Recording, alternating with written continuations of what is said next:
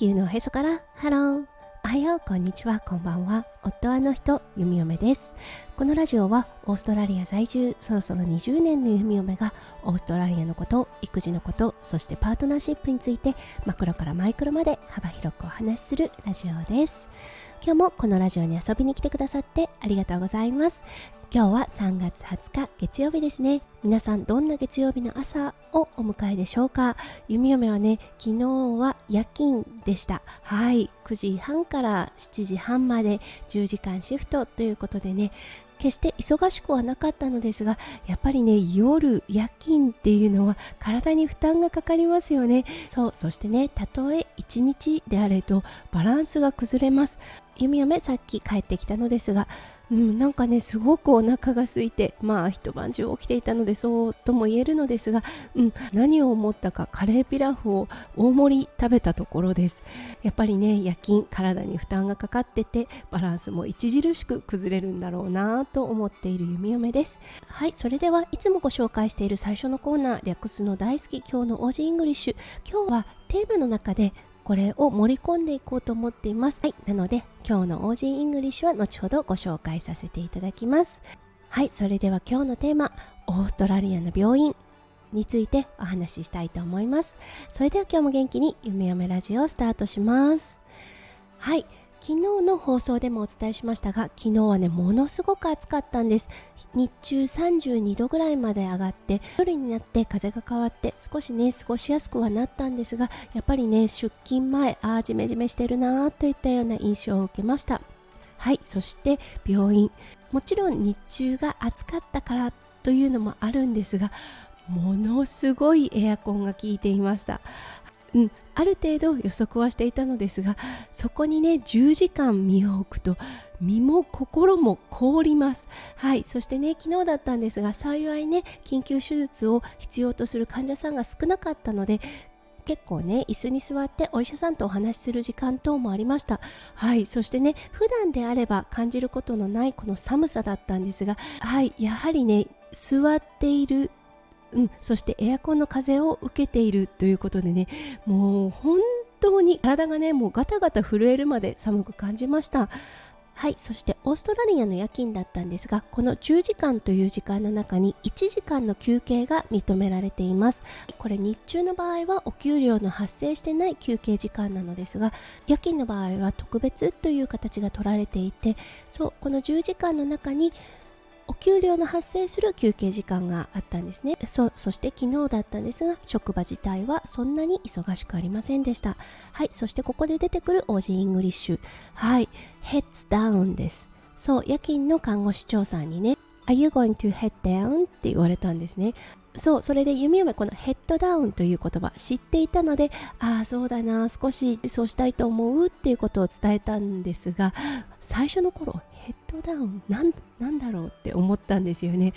直訳するとなんかこう頭を下げた状態ということでこう反省するとか、うん、あの危険だから頭を下げなさいとかっていう意味があるのかなと思ったんですが実はこれ寝るという意味があります。休むあんまり日常的には使われないのですがとても疲れた時とかに机に突っ伏して寝るというようなことありますよね。本当に疲れてもうとにかく寝なければならない。あとはもうベッドに突っ伏して寝るっていうこともあると思います。もう倒れるように眠り込むっていうような形の時にこのヘッズダウンっていうのが使われます。うん真意はね定かではないのですがもしかするとこのスリープっていうのを夜勤で使うのを避けているのかなっなんとなくね聞こえが悪いかなとも思うんです。認められている休憩です。そうだけどね寝るっていうことが感覚的にちょっとねあの表現するのが嫌なのかなと思ってヘッズダウンっていうのを使っているのかなって思っています。はい。ということで今日はヘッドダウンイコール寝るっていうことをご紹介しました。